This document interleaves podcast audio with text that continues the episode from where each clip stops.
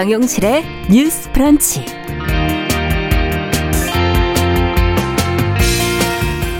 안녕하십니까 정용실입니다. 2025년 고교 학점제 전면 시행에 맞춰 개정되는 새로운 교육과정의 주요 사항들이 어제 발표가 됐습니다. 국영수 수업 시간을 줄이고 학생들의 과목 선택권을 확대하는 등의 내용이 담겨 있는데요. 일부에서는 교육부가 성급하게 변화를 추진하고 있다면서 비판을 하고 있습니다. 교육부는 이 교육부의 계획에 정말 문제가 있는 것인지 또 교육 정책을 세울 때는 그럼 무엇을 또 고려해야 할지 같이 한번 고민해 보겠습니다. 네, 코로나19 신규 확진자 수가 어제 처음으로 4천 명을 넘어섰죠. 위중증 환자도 오늘 아침에 612명으로 뭐 역대 최대다 이렇게 지금 얘기가 나오고 있습니다. 이렇게 되면서 정부가 수도권에 비상 계획을 발동할 가능성이 커지고 있는데요. 현 상황에 대한 정부의 인식은 어떻고 무엇이 달라지게 될지 취재 기자를 통해서 자세한 이야기 들어보겠습니다. 11월 25일 목요일 정용실의 뉴스 브런치 문을 엽니다.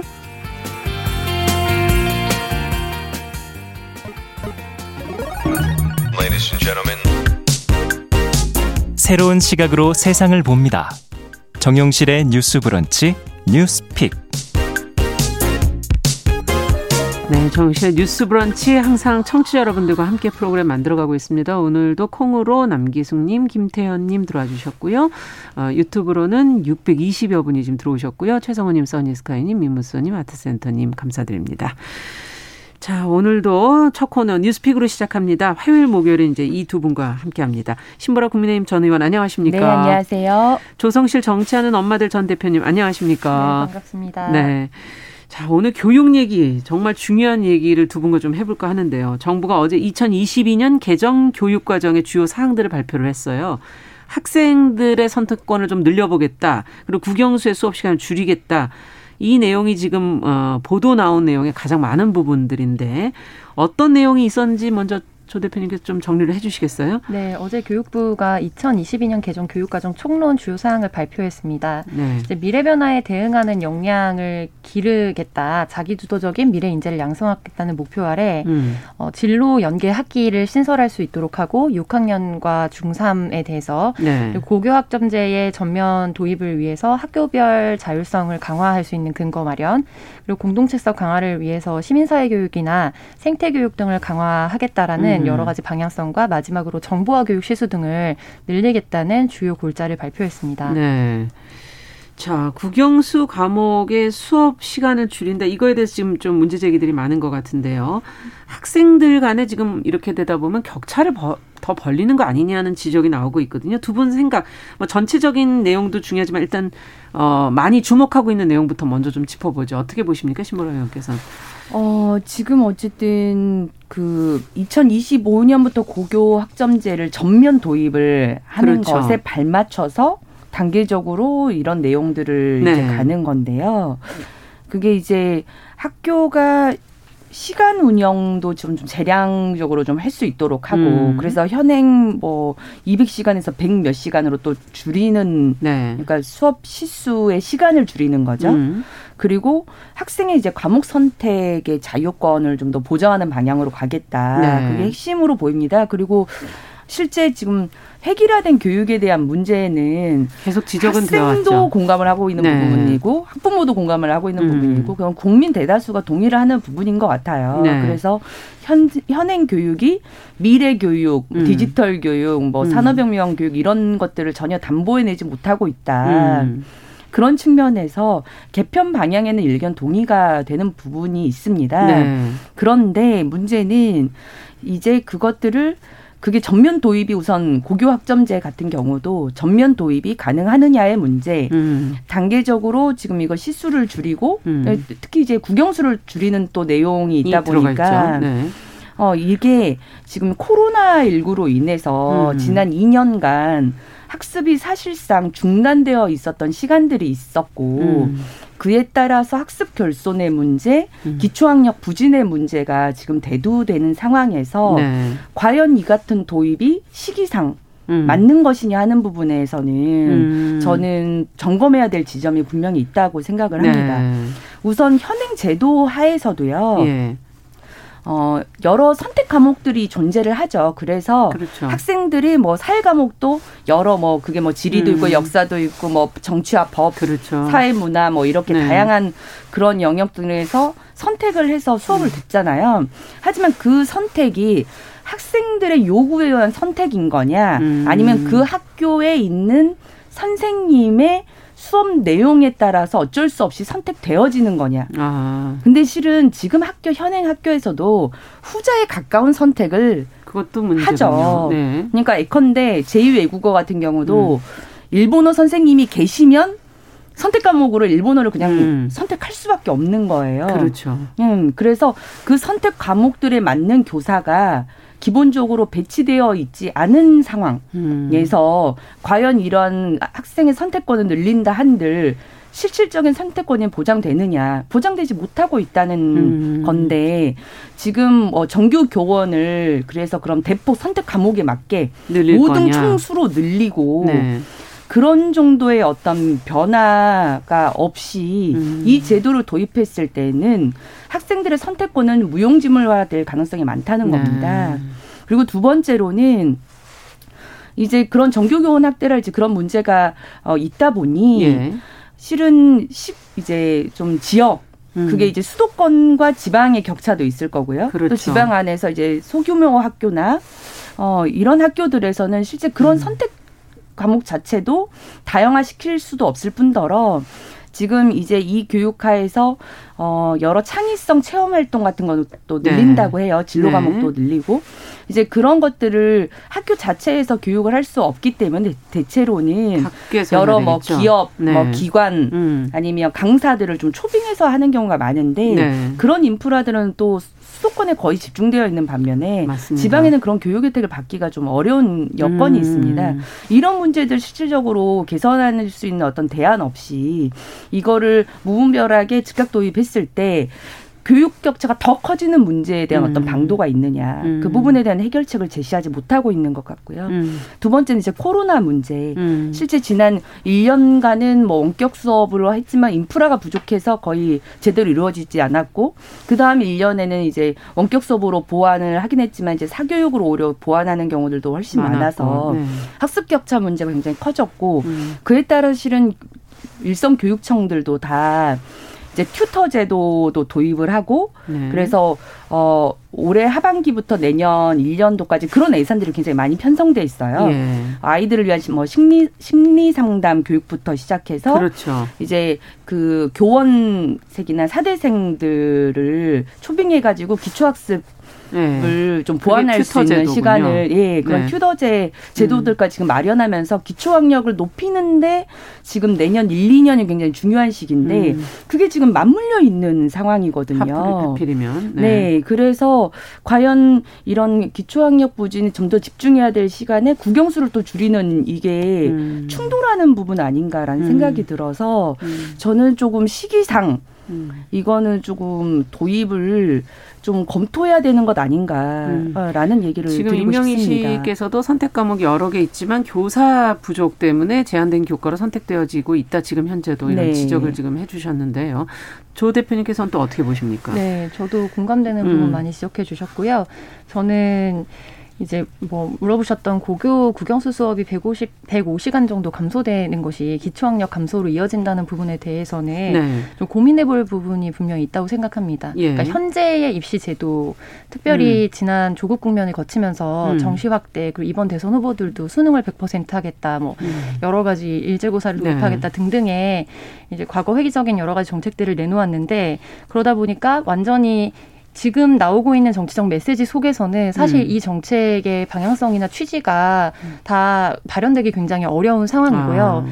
그런데 이제 고교 학점제 같은 경우에는 기존에 그냥 수업 시간에 앉아 있으면 졸업을 할 수 있도록 해주는 게 아니라 예. 이제 기초 학력이 되지 않은 40% 이상의 성취를 못한 학생들에 대해서는 반드시 그것을 수료해야만 졸업할 수 있도록 함으로써 음. 기본적인 학력의 최저선을 맞춰주고자 하는 취지이고 효과성이 있습니다. 그래서 음. 그런 부분에서 어, 단, 단순히 수업을 특별히 고등학생들의 수업이기 때문에 예. 우리가 불필요한 어떤 과도한 입시 중심의 어, 지식들도 굉장히 많이 배울 배우고 있거든요. 예. 그래서 기초학력이라는 거는 지금 초중학생들의 기초학력 격차도 굉장히 중요한 문제가 되고 있는데 이런 음. 부분들을 좀 강화하고 다만 고교의 국영수 수업을 현재 150시간에 지금의 입시 제도에서 줄이는 거는 음. 사교육이나 이런 부분들의 어려움을 불식시키기는 어렵다. 음. 근데 이제 지금 정시 문제나 이런 부분들이 선결 문제로 해결되지 않으면 음. 사실은 이 부분은 계속 도돌이표가 되고 사회적 갈등만 더 야기할 수밖에 없는데 그러네요. 네, 정말로 공정한가를 좀 돌아봐야 되고 효과가 있느냐 이 부분을 돌아봐야 할 것 같아요. 근데 음. 사실 이제 수능 같은 경우에도 아 수능이 훨씬 더 공정하다 이렇게 말씀하시는 분들이 많지만 데이터를 보면은 어, 의대나 스카이라고 불리우는 여러 음. 학교 같은 경우에 어, 소득 분위가 9분위에서 10분위에 있는 학생들의 진학률이 50% 이상이나 50% 수준에 달하거든요. 예. 근데 1, 3분위는 15% 내외, 그리고 차상위는 3, 4% 수준 정도에 그칩니다. 음. 그래서 그런 여러 가지 사회의 다양한 어떤 국면들을 보면서 우리가 어렵지만 그렇다면 음. 미래 혁신적인 방향으로 어떻게 평가 체제를 바꿀 것이냐에 대해서 좀 이야기가 계속 진행되어야 하고 음. 그리고 학교별로 지금 서열화가 되어 있는 한 네. 평가 체제를 바꾸더라도 현재 입시 제도의 어떤 병폐나 음. 사교육 열풍은 우리가 뭐 불식시키기 어렵거든요. 음. 그래서 그런 총체적인 관점에서 사실은 정책을 봐야 하는데 네. 현재 정치권의 지난 뭐 몇 년간의 여러 가지 다툼 속에서 그 피해를 수험생들과 그다음에 학부모들이 보고 있다. 그렇죠. 네, 사교육 같은 경우에는 지금 사교육에 되는 통계청으로 잡히는 수치만 해도 한 해 예산의 거의 5% 이상의 수준이 사교육비로 지금 네. 각 가정에서 지출이 되고 있거든요. 예. 근데 이게 정말로 효과가 있느냐? 근데 OECD에서 이제 전공 불일치 원인과 결과라든지 음. 교육 관련된 많은 이제 통계들을 냅니다. 음. 근데 불일치 비율이 저희는 우리나라는 50%가 넘어요.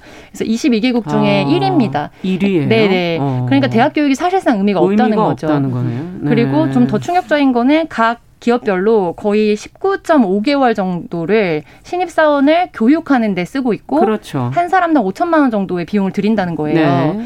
그러니까 이거는 결국에 입시를 위한 교육을 이루고 있고 이제까지 들어지는 사교육비나 공교육의 여러 가지 예산이 사실상 거의 무용지물로 음. 폐기되고 있다. 그렇다면은 이 입시 체제나 교육 과정을 바꿔야 하는 방향성에 대해서는 정말 모두 다 공감을 공감하죠. 하실 텐데, 네. 근데 이런 부분들이 정치권이 너무 쉬운 결정. 아, 이게 문제가 됐다면 다시 회귀하자. 예. 이런 방식으로 사회적인 어떤 생산적 논의를 이끌어내지 못하는 데서 음. 좀 결정적 문제가 있다. 그러네요. 그 부분을 지적하고 싶습니다. 네. 평가 체제라든지 근본적인 음. 부분들을 음. 입시 제도 자체라든지 네. 지금 대학의 문제가 직장과의 어떤 연계성을 갖느냐 그런 지적도 지금 해주셨는데 여러 가지 생각해 볼 부분들이 생기는 것 같습니다.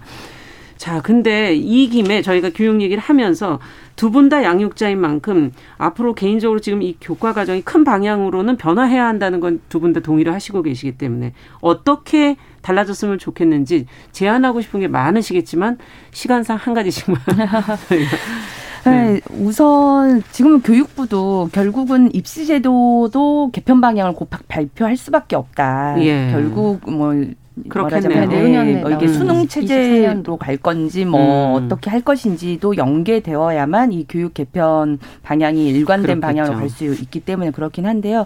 솔직히 조금은 이 이게 교육부가 이 정부에서 임기 음. 말에 이런 그 거대 담론, 음. 교육의 거대 담론을 발표한 시점이 좀 적절했는가가 좀 음. 의문이 됩니다. 왜냐하면 다음 정부에 어떤 대통령이 들어서느냐에 따라서 네. 지금 내놓는 교육 공약의 방향이 완전히 다르거든요. 아. 그래서 저는 그 교육의 그 정책 방향 자체가 달라질 가능성도 음. 굉장히 많기 때문에 좀 어, 지금 시기에 발표한 것들에 대해서 문제 제기를 음. 기본적으로는 하고 싶고 네. 저는 그렇지만 학교의 선 그 자율권, 그 다음에 음. 과목의 선택권, 음. 학생들이 그렇게 가는 방향은 저는 바람직하다고 생각합니다. 네. 그래서 학교가 재량으로 좀 수업을 탄력적으로 좀 그렇죠. 운영할 수 있고 네. 학생들도 학교를 선택할 수 있도록. 음. 그러니까 요새는 이제 초등학교도 그래서 사립 초등학교를 네. 선택할 수 있잖아요. 예. 그리고 학, 어, 학부모들이 그런 사립초등학교를 선택하는 음. 여인 중에 하나가 학습 프로그램이 굉장히 다양하고 음. 다양한 또 취미 활동들을 그 교육 안에서 담보해 주기 때문에 네. 더 다른 사교육을 굳이 할 필요가 없다. 비용은 음. 물론 비싸지만 음. 그걸 공교육 이후에 사교육으로 쓰는 비용만큼의 음. 비용이 상쇄되더라. 음. 그래서 사립초등학교를 선택하시는 부모들이 많다는 네. 거예요. 네. 저는 공교육도 그런 방향으로 간다면 각각의 색깔이 좀 다른 예, 학교들이 다른 네. 색깔 그리고 뭐 여기는 뭐 미술에 조금 더 특화된 음. 혹은 뭐 체육 활동이나 체험 활동에 특화된 그렇죠. 혹은 뭐 기초 학력에 특화된 네. 이런 형태로 학 교의 다양성이 음. 보장된다면 학생들이 학교를 그 학교를 선택하고 그 학교의 어떤 방향에 따라서 그러네요. 자신의 진로를 모색해 볼 수 있는 방향으로 그렇게 가는 선택권이 음. 존중되는 교육의 방향을 좀 추구하고 싶습니다. 네. 어떻게 보십니까? 네, 저는 이제 음. 각 대학 경쟁력이 강화되고 상향 평준화 되지 않으면 사실 음. 한국 교회 한국 교육에서 어떤 교육 정책을 내놓더라도 현장에서 작동할 수 없다. 음. 좀 이렇게 생각이 드는데요. 그러니까 2024년도에 대학 정원이 47만 명 정도인데 네. 이미 그때 10만 명이 미달입니다. 네. 그러니까 결국에는 지금 이게 초등학교 3학년 학생들이 대의 그러니까 중등 고등 과정을 그렇죠. 거쳐서 대학 가는 것까지 지금 이번에 발표를 했거든요. 네. 그럼 사실상 그때는 대학을 못 가는 일은 없다는 거예요. 음. 그런데 그 럼에도 불구하고 이제 대학 진학률은 굉장히 높고 비용도 많이 들지만 정말로 실효성이 없다면 예. 근데 이거를 해결하려면은 어떤 대학이든 편차가 적어야 되고 그러려면 국가 지원이나 연구 공약이 조여져야 되는데 음. 그 부분에 있어서는 사실 대선 후보들이나 네. 누구도 얘기를 조명을 안 하고 있습니다. 음. 그래서 이 부분에 대해서 큰 가지를 먼저 해결을 해야 밑에서 어떤 예, 음. 가치적인 지향이 있는 사람들도 용감하게 선택을 할 수 있는데 갈 것인가 말 것인가에 그렇죠. 대해서도 근본적으로 생각할 필요가 네네. 있고요. 예. 그래서 그런 부분들에 대해서 좀 고민이 되고요. 앞서 말씀드렸던 평가 체제에 대해서 음. 현재의 어떤 사지선다형의 틀을 벗어나지 않는 한 혁신적인 교육 방향은 현장에서 음. 작동될 수 없다. 네. 직장 생활과 인간관계를 계속 오래 해 보면은 참 필요한 과목은 맞아요, 하나도 배우지 않았다. 아이 키우면서도 그렇죠. 네. 인간관계라든가 뭐 생존을 위해서 필요한 것들은 음. 왜 우리는 하나도 모를까? 뭐 네. 뭐 이런 생각을 해보게 되는데 근본적인 부분을 좀 이번에 잘 고민을 토론과 어, 합의와 이런 것들이 좀 음. 병행되면 더욱 좋지 네. 않을까 하는 생각도 해보게 되네요. 자, 시간상 다음 뉴스로 또 가보겠습니다. 어, 지금 정치 뉴스인데 국민의힘 선대위는 어떻게 되는 걸까 네. 지금 복잡한 뉴스들이 계속 나오고 있어요. 삼김 네. 합류한다는 소식을 전해드리고 나니 김종인 전 비대위원장이 합류를 보류했고 네. 또 어, 지금 이 가운데 그의 존재감은 커지고 있다 이렇게 지금 분석하는 분들도 있고요. 과연 당내 상황이 어떻게 가는지 신보라 의원께서 좀 네. 정리해 주시면 네. 같이 한번 어, 생각해 보죠. 네, 며칠 전만 해도 국민의힘 선대위가 음. 김종인, 김병준, 김한길 이렇게 삼각구도로 간다. 이제 네. 간다라고 전해졌는데요. 그 어, 그제였죠. 김종인 위원장이 생각할 시간이 필요하다면서 음. 합류 후사가 사실상 번복되고 선대위 네. 발표에도 차질을 빚었습니다. 며칠째 줄다리기 끝에 어, 어제 오전에 권성동 사무총장, 네. 어제 오후엔 김재훈 최고위원이 김종인 위원장을 만났고요. 네. 그날 밤 어젯밤 윤석열 후보와 김종인 위원장이 회동을 네. 했습니다. 김 전 위원장은 선대위를 운영하는 과정 속에 쓸데없는 잡음이 생기면 될 수가 없다고 한 것이라고 음. 어, 이 배경을 얘기를 했고요. 다만 총괄 그 선대위원장 음. 수락에 대해서는 확정적인 얘기는 안 나눴다. 이렇게 아. 뜸을 들였고 윤 후보는 어떻게든 잘 되도록 도와주겠다고 하셨다라면서 예. 다만 이 직을 맡는 것은 시간을 달라고 했다라고 예. 말해서 이견이 완전히 좁혀지지는 않은 것으로 네. 어, 보여집니다. 오늘 오전에 지금 국민의힘에서는 최고위원회가 위원회가 열렸는데요. 음. 어, 결국 지금 총괄은 비워두고 네. 어, 여섯 개의 본부장 인선을 어, 오늘 어, 발표할 계획입니까? 예, 뭐 의결을 의결을 했습니다. 의결을 했습니다. 네. 그래서 조직에는 주호영 음. 의원, 직능에는 김성태 전 의원, 음. 정책에는 원희룡 전 지사, 음. 홍보에는 이준석 대표, 당무지원본부장에는 권성동 의원 이렇게 아. 예, 하게 됐습니다. 네. 자, 그 정말 지금 이제 우리가 좀 생각해 봐야 될 건 당의 영입에 지금 당에서 영입에 총력을 기울이는 킹메이커. 어, 이 킹메이커라는 존재가 요즘 시대에도 과연 존재하는 건가? 중도층과 젊은 층에게 이것은 어떤 의미가 있을까 뭐 이런 게 이제 가장 관심거리가 아닐까 싶은데 두 분 생각을 좀 들어보죠. 조 대표님께서는 어떻게 네, 보세요? 저는 뭐 이번에는 국민의힘이지만 음. 지난 선거들로 거슬러 올라가면 여야 할 것 없이 그렇죠. 국민 대신 김종인 뭐 선대위원장에게 구애하는 형태를 굉장히 음. 많이 보여왔고 김종인 위원장의 어떤 스타일이 거의 읍소하면서 네. 어, 네 매달려야 그러면 역할을 해주겠다 이런 방식의 어. 서사를 많이 봐왔거든요. 예. 근데 저는 그런 뉴스를 아직까지 보고 있어야 하는 현실에 굉장히 안타깝고 음. 좀 지금 시점이 패러다임의 전환이 굉장히 필요한 시점인데 네. 앞서 말씀드린 교육 뭐 같이 뭐 환경 기후 위기라든지 네. 그래서 저희 아이한테도 굉장히 미안한 정치 현실이다 이렇게 음. 좀 개탄하고 있고요. 음. 다만 지금 인구학적인 구조 자체가 뭐 40대, 50대가 허리를 이루고 있다면 네. 이제 한 10년 내에 지금의 현재 30대가 허리축으로 올라가고 그렇죠. 10대, 20대 뭐 MZ 세대로 대표되는 세대들이 어떻게 보면은 중심축에 가까워지면 질수록 음. 이 부분은 정말로 먹히지 않는 선거 전략이 될 것이다. 음. 왜냐하면 예전처럼 내가 아는 사람이라서 혹은 그 사람이 좋은 어떤 이력이 있기 때문에 그 음. 사람에게 한 번 더 믿어주고 음. 주는 시대 정신은 거의 이제 끝났거든요. 네. 그리고 음. 아무리 친해도 내가 가장 우선적으로 생각하는 아젠다에 주력해주는 사람한테 투표를 하는 시대이고 네. 사표론보다는 어떻게 보면 어, 내가 가장 중요하게 생각하는 가치를 해준다면 그 사람이 당선이 안 되더라도 난 그 사람의 팬덤이 되겠다. 아. 이런 정신이 정치에서 어떤 무드를 형성하고 있는 것 같아요. 예. 그래서 어떻게 보면 이번에 김종인 위원장에 대한 고해도 거의 마지막 어, 장면이 음. 돼야 하고 음. 마지막 장면이 아닐까. 그리고 실질적으로 정치권에서 아덴다 세팅이라든지 이런 부분에 있어서는 굉장히 음. 효과성을 뭐 입증해 왔다고 정치권에서 생각을 하고 또 역할도 네. 해오셨는데 예. 이제 결과적으로 그게 한국 정치에 좋았는지는 전 잘 모르겠습니다. 아. 왜냐하면 포장은 바꿨지만 예. 계속 어떤 뭐 예를 들면은 인수위에 들어가신다든지 들어간다든지 뭐 정부에 들어가서 역할을 하시지 못했거든요. 네. 그리고 결과적으로 같은 그 이전에 있었던 멤버들이 다시 주축을 이뤄서 계속 음. 정권을 형성했기 때문에 포장이 바꾼, 바뀌어서 그걸 보고 스윙보터들이 투표를 했지만 그 부분에 대해서 정말 뭐 정치적 효능감을 느끼지 못해서 근데 네. 그 선거를 두 번 겪었어요 저희가 음. 네 지난 10년간 거기에 대한 어떤 어, 뭐 염증, 피로감 네. 이런 것들이 스윙보터들에게 이번에 부정적으로 다소 반영이 어, 반영될 것이다. 네, 네. 음, 그렇게 그런 전망하고 있습니다. 네, 아젠다 세팅과 실행이 분리되어 있는 네. 부분에서의 문제점을 지금 지적을 해주셨고요. 어떻게 보십니까, 신보영 의원께서? 네, 실은 지금 거의 음. 3주째 어떤 선대위의 밑그림이라는 그렇죠. 게 짜여지지 못한 상태로 계속 갈등, 갈등, 음. 갈등 이렇게만 보여졌기 때문에 음. 실은 국민들 보시기에는 정말 불성사나운 모습으로 이제 좀 각인되는 상황까지 왔다라고 네. 봅니다. 네. 그래서 어제 이제 국민의힘 임승호 대변이라고 굉장히 이제 젊은 대변인인데 음. 젊은 대변인도 글을 올렸더라고요. 불과 몇 개월 전만 해도 음. 활력이 넘쳐나던 엔진이 꺼져가는 느낌이다. 음.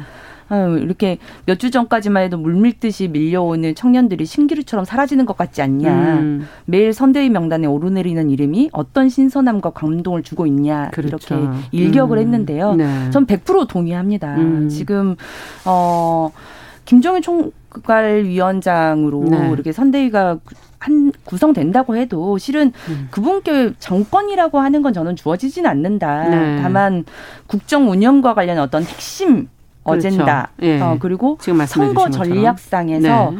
굉장히 어떤 딱 필요한 승부수, 음. 어떤 변경 음. 이런 필요한 때 역할론이 있었기 때문에 음. 그런 부분에 한해서 저는 김종인 위원장이 어 활용할 음. 활용될 역할이 있을 거라고 보고요. 다만 지금 보면 2030 세대 입장에서 보면 음. 김종인 위원장은 그래도 가장 최근에 그 국민의힘 비상대책위원장을 네.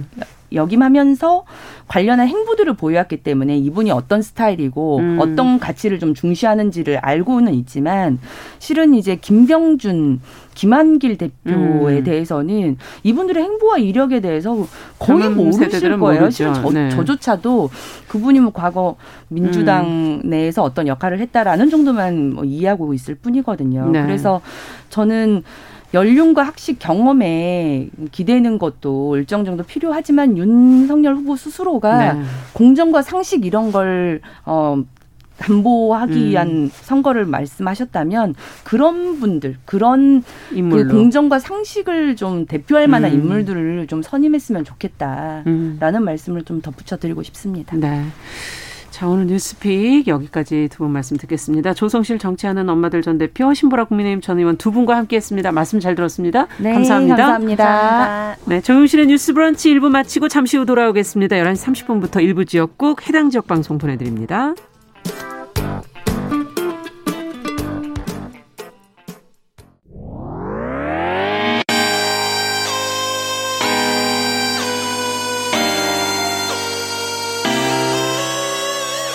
어떤 사람들은 삼루에서 태어났으면서 자신이 삼루타를 친 것처럼 생각하며 살아간다라는 음. 말이 있어요. 3분 즉석카레 만들듯이 법안을 뚝딱뚝딱 잘 만들어내시는 분들이 왜 여기에 대해서는 음. 이렇게 직무유기를 하고 있을까 그런 문제가 들고 따끔하게 이 예. 여성 팬티에 달려있는 정체불명, 의미불명의 리본에 대해서 생각을 하게 됩니다. 도대체 이 아이는 왜 있는가? 경쾌하게 정말 그런가요? 외신도 당황한 거죠. 이 사건을 보고 예. 도대체 한국에서 무슨 일이 벌어지고 있는 거냐. 음. 이거 한국의 성보수주의 때문 아니냐. 할 말은 하면서 같이 고민해 보면 고민해 보겠습니다. 세상을 보는 따뜻한 시선. 정용실의 뉴스 브런치. 네, 정용실의 뉴스 브런치 듣고 계신 지금 시각 11시 31분입니다. 꼭 필요한 뉴스 알아두면 좋은 뉴스를 귀에 쏙 들어오게 전해드리죠. 뉴스 속 KBS 보도본부 이호영 기자 자리해 주셨습니다. 어서 오십시오. 안녕하세요. 자, 오늘 아무래도 코로나 얘기로 좀 시작을 해야 될 것 같아요. 상황이 계속 악화되고 있는 것 같고, 연일 최다 기록이다 이런 뉴스를 볼 때마다, 야, 이건 문제가 심각한 거 아닐까? 걱정스럽고요. 지금 병상 문제도 뭐 좀 쉽지 않은 것 같은데, 어, 지금 증가세가 어떻게 돼가고 있습니까? 네, 코로나19 확진자가 오늘도 3,938명이 나왔습니다. 음. 처음으로 확진자 발생 이후에 어제가 최다였고요. 오늘은 두 번째를 기록했습니다. 아. 지금의 증가세가 만만하긴 하지만 증가세는 아주 뚜렷합니다. 네, 지금 단계적 일상 회복이 시작되면서 아무래도 숫자가 좀 느는 거 아닌가. 뭐 정부에서도 4천 명 확진자 최대 만 명까지는 감당하게 어떻게 의료 체계 준비해 보겠다 했는데 지금 현실은 어떤가요? 병상 중에서 제일 중요한 게 중환자 병상인데요. 코로나19 환자 가운데서 중환자 병상이라고 하면 어, 혼자 힘으로 호흡하기 어려워서 산소 치료를 받는 환자들이 그렇죠. 입원해 있는 병상입니다. 네. 중환자 병상 가동률이 수도권을 중심으로 80%가 아, 넘어가고 있습니다. 80%가 넘. 지금 병상 확보가 이러다가는 어려워지는 거 아닐까요? 그렇죠. 힘든 상황이에요. 네. 우선 그 정부에서 그 병원들에게 병상 수를 확보하라고 행정 명령을 내리기도 했, 어요 그래서 네.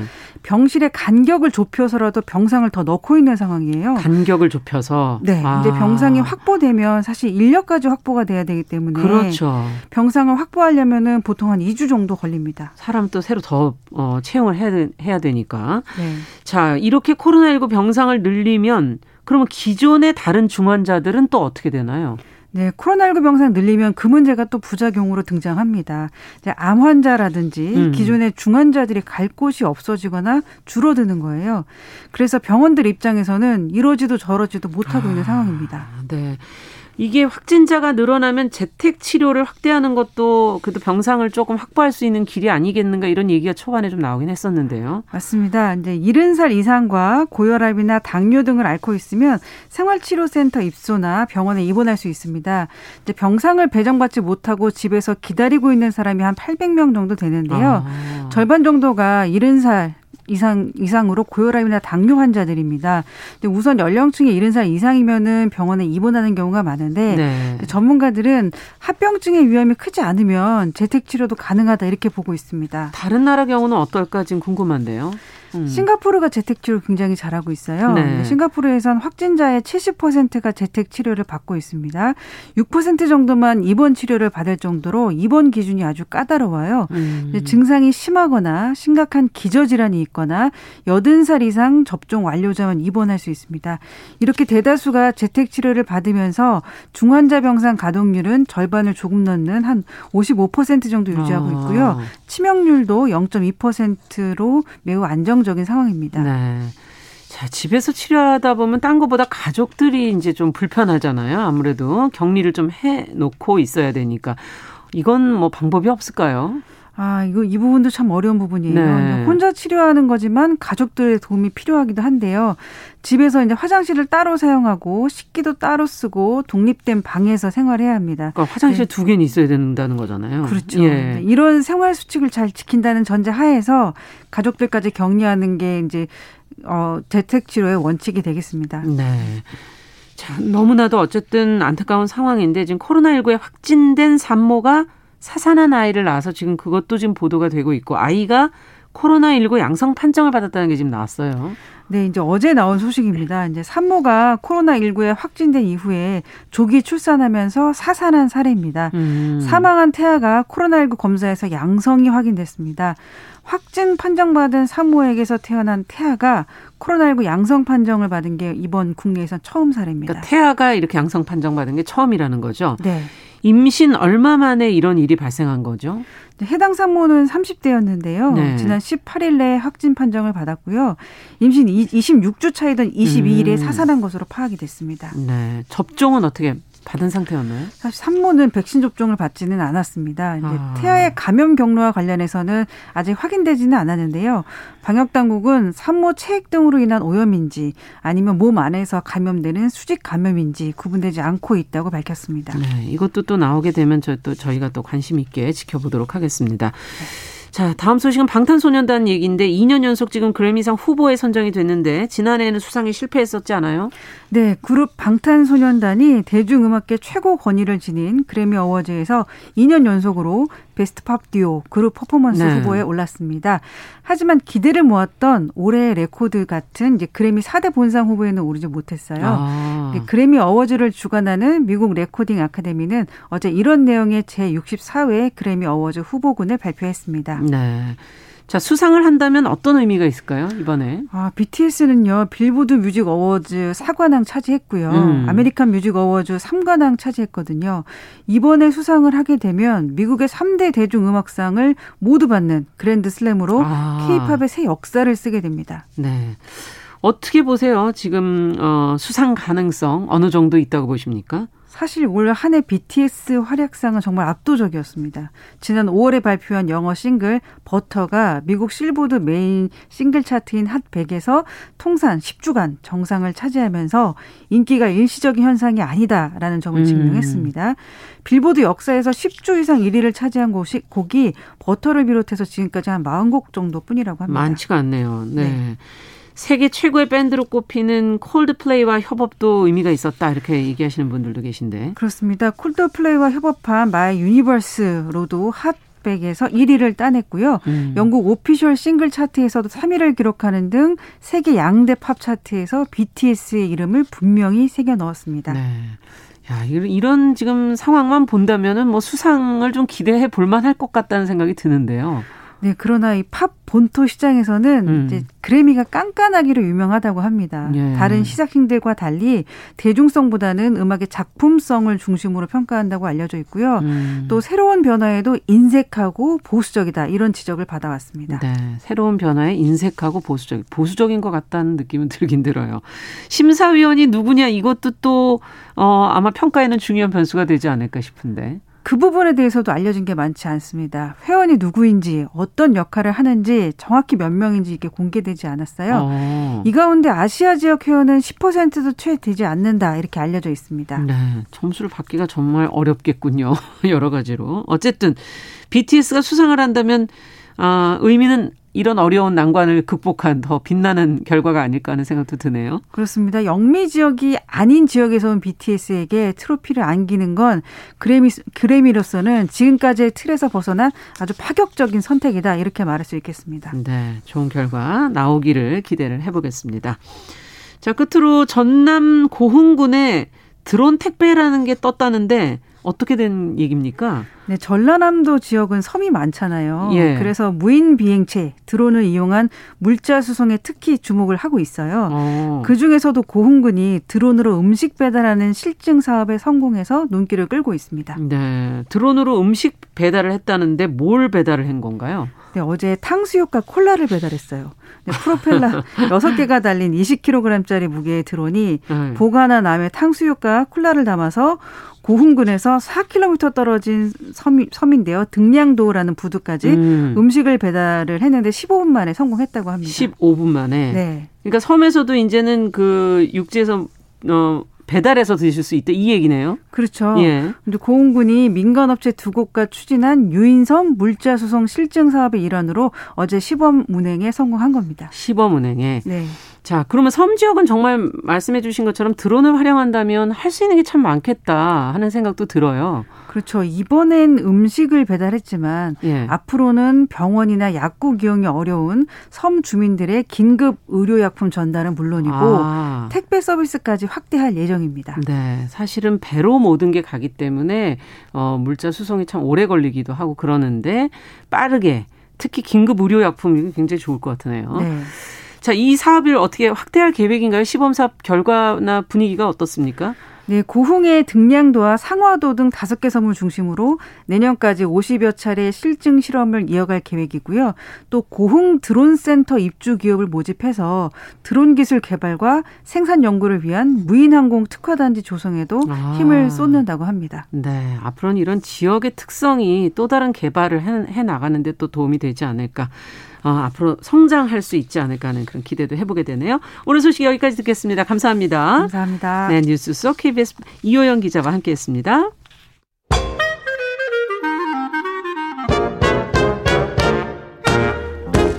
모두가 행복한 미래 정용실의 뉴스 브런치.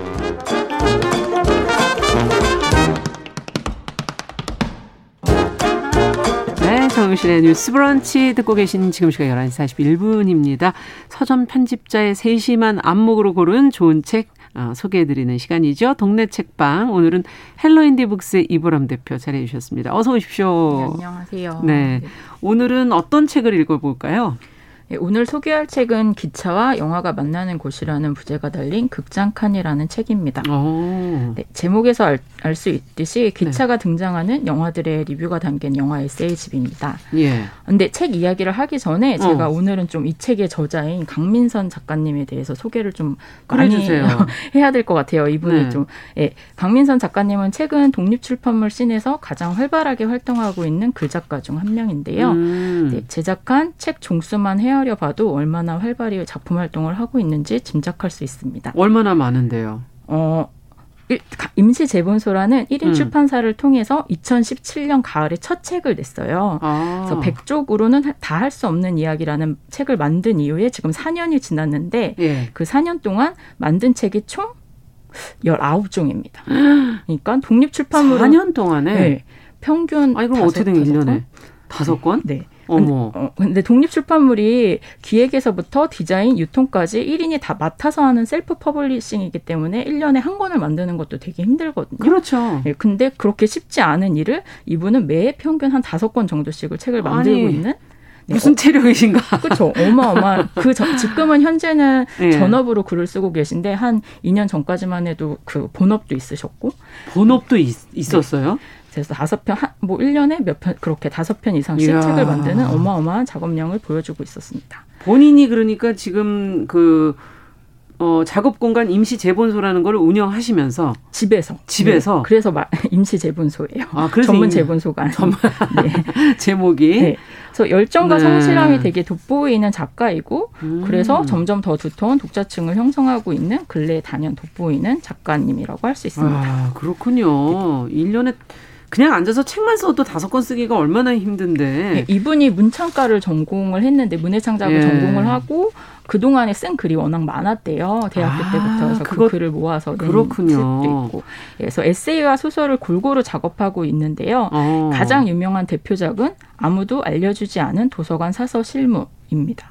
아. 저자가 5년차 도서관 사서로 일하는 동안 겪었던 일들을 르포 형, 식으로 기록한 책인데요. 네. 직업 에세이인 동시에 부당함에 대한 고발문이기도 하며 글 쓰는 사람으로 살아가면서 스스로 책을 만들기까지의 과정을 그린 성장 이야기이기도 합니다. 이야. 이게 음. 어, 도서관 사서실무가 2018년 1월에 처음 만들어졌는데요. 네. 중간에 개정판이 나오고 현재 3년이 다 되어 가는데도 최근까지도 저희 책방에서도 꾸준히 판매되고 있는 베스트셀러이자 스테디셀러 책입니다. 정말 스테디셀러네. 요즘에는 책이 잠깐 나오고는 싹 사라지잖아요. 네. 3년 이상 유행처럼. 네. 네. 네. 대단한데요. 네. 네. 잘 나가고 있고요. 음. 어, 작가님이 대단한 건 이렇게 꾸준한 작업량뿐만 아니고 실력이 뛰어나다는 것인데요. 음. 흡인력 있는 필력은 물론 어, 기획력이나 컨텐츠를 제작하는 다양한 아이디어에 대해서도 언급 안 할 수가 없는데 음. 예를 들면 도서관 사서로 일하면서 직업 에세이를 만드는 건 누구나 생각할 수 그렇죠. 있잖아요. 근데 이제 도서관 사서분들이 휴무가 월요일이라고 하더라고요. 맞아요. 그래서 그 월요일 날 무얼 했는지 그걸 또 모아서 월요일 휴무라는 책을 만들었었고요. 그 다음에 도서관에서 빌려보았던 책들 리뷰집도 만들었고 이야. 사서가 되기 전까지 작가 지망생으로서 생계를 위해 전전했던 아르바이트의 노동 기를 담은 책도 만들었습니다. 인생에서 버릴 게 하나도 네, 없네요. 다 글이 됩니다. 정말 뭐 뼈 하나, 네. 껍질 하나. 이게 능력인데 그렇게 책을 대단한데요? 만들 수 있는 게 네. 소재가 하나 던져지면 무엇이든 쓸 수 있는 능력자고요. 어, 소설로는 여름 특집, 가을 특집, 겨울 특집이 있어요. 그래서 이게 이름이에요? 게, 예, 계절과는 상관이 없는데 그 여름에 묶은 소설, 가을에 묶은 소설 그렇게 예, 계절마다 묶은 소설집이 있고 어. 어, 제목도 되게 잘 지어요. 센스 그러네요. 네. 항상 무언가를 쓰고 있고 무엇이든 쓰려는 준비된 작가라고 볼 수 있습니다. 야. 그리고 임시 재본소라는 출판사 이름처럼 초반에는 집에서 어, 내지를 출력하고 hand binding으로 제본을 하고 표지는 어, 뭐 라카 스프레이를 뿌려서 만든다던가 하는 다양한 가내 수공업 방식으로 가내 수공업 방식 예, 오랫동안 작업을 했어요. 지금은 인쇄소에서 하지만 예. 쓰는 시간보다 만드는 시간이 더 오래 걸렸다고 하더라고요. 열 권 하려면 그거 다 묶어서 표지만 되고 네. 그거 얼마나 초반에 힘들어요. 그래서 30부, 50부 그렇게 만들기도 했다고 해요. 이야.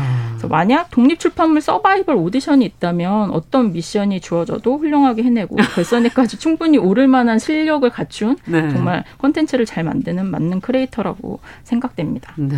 그래서 유명 이분이 이제 self publishing도 하지만 유명 출판사를 통해 책을 내기도 했고요. 음. 어, 근데 어쨌든 많은 책을 스스로 디자인 작업 까지 하면서 작품 발표를 해왔기 때문에 자기만의 색깔이 되게 확실한 것도 큰 매력 중 하나예요. 정말 보통은 글만 쓰고 이제 넘겨주면 편집을 하고 이제 표지를 정하고 이런 것들은 알아서 출판사에서 하는 건데 이분이 다. 예, 본인의 느낌이 사실은 있잖아요. 네네, 책을 쓰시면서 네네. 가졌던 그 느낌을 최대한 살려서 표지도 만들고 맞아요. 편집도 한다는 거는 굉장히 어, 능력이긴 하지만 또 책을 보는 독자 입장에서는 일관성이 있을 것 어, 같다는 맞아요, 생각이 맞아요. 드네요.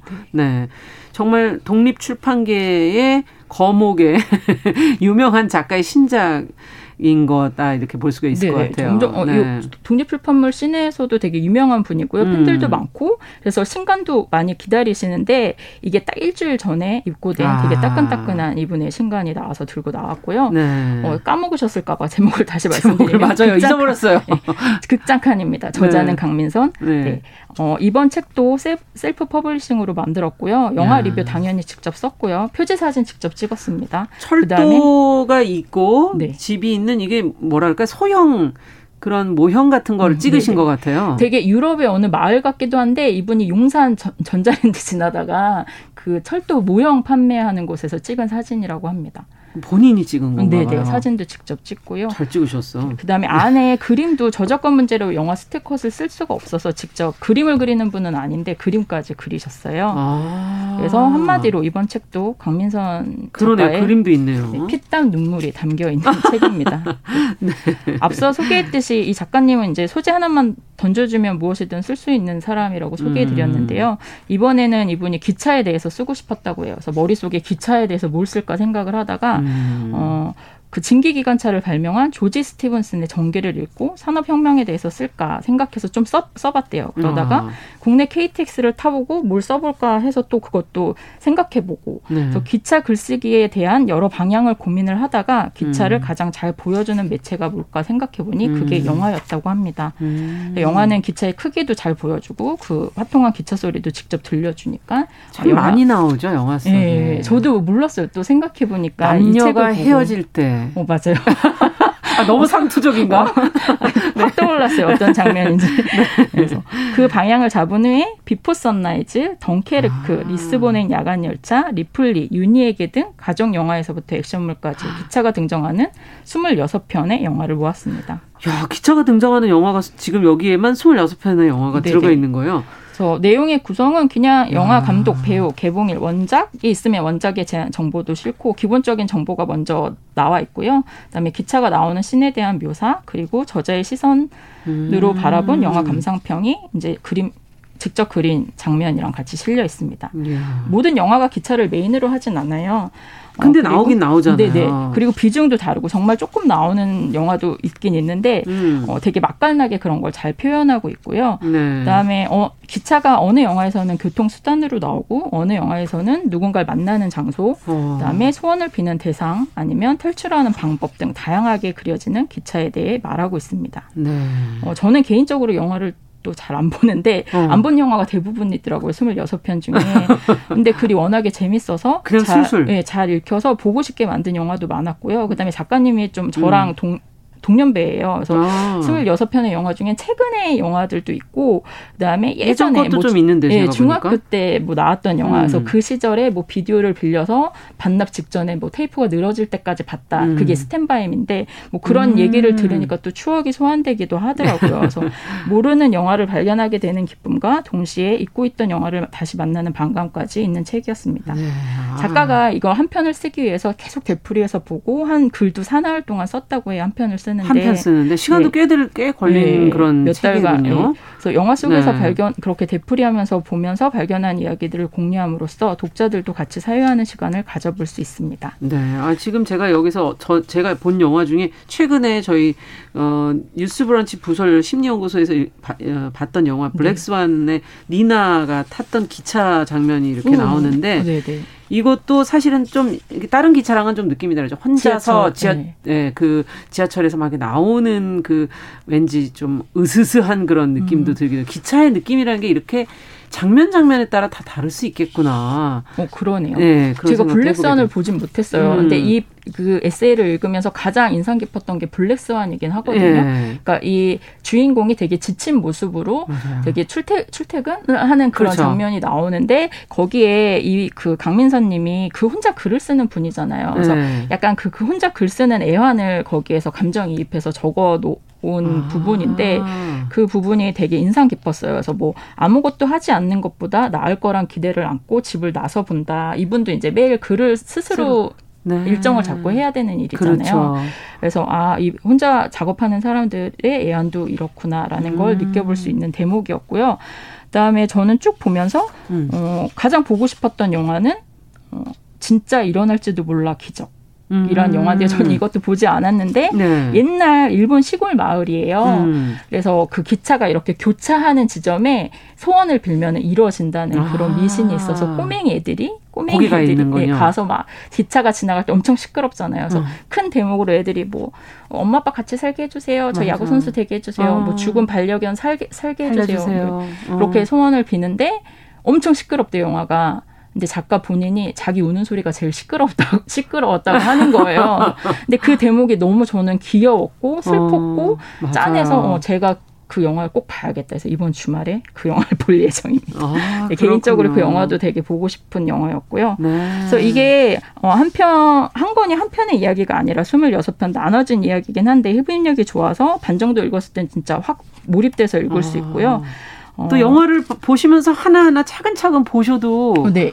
이게 또 좋지 않을까요? 네, 재밌는 게 목차에 옆에 네. 네모 칸이 있어요. 체크할 수 있는 체크 칸. 아 저도 지금 그게 뭔가 하고 보고 있으니까 네, 그래서 아, 나는 이걸 봤다. 네, 그렇게 체크할 수 있는 칸이 있고. 예. 네. 그 다음에 뒤에는 부록에는 세계 지도를 보는 수록 영화 목록이나 기차에 음. 대한 연표가 실려 있어서 기차에 대한 또 감상적인 부분뿐만 아니라 다양한 음. 정보도 얻을 수 있습니다. 예. 어디냐 이런 걸 확인하시면서. 음, 네네.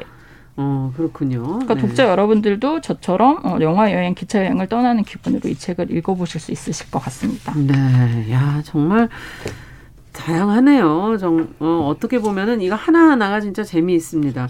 그래서 어, 정리를 쭉 해주면 꼭 기억에 남거나 아니면은 꼭 얘기해주고 싶으신 네. 내용을 좀 정리해 음, 주시죠. 음, 서문에 음. 이분이 이제 글 쓰는 분 글 쓰는 음. 사람으로서 심정이 솔직히 드러난 문장이 있는데요. 음. 그걸 읽어드리면 아직까지는 더 해보고 싶은 마음이 있어서 계속 뭔가를 해보려고 합니다. 음. 시간이 갈수록 이런저런 고민도 많고 마음이 약하지, 약해질 때면 왜 나 혼자 이러고 있지 하는 생각도 들지만 다들 그렇겠지. 다들 혼자 이러고 있겠지.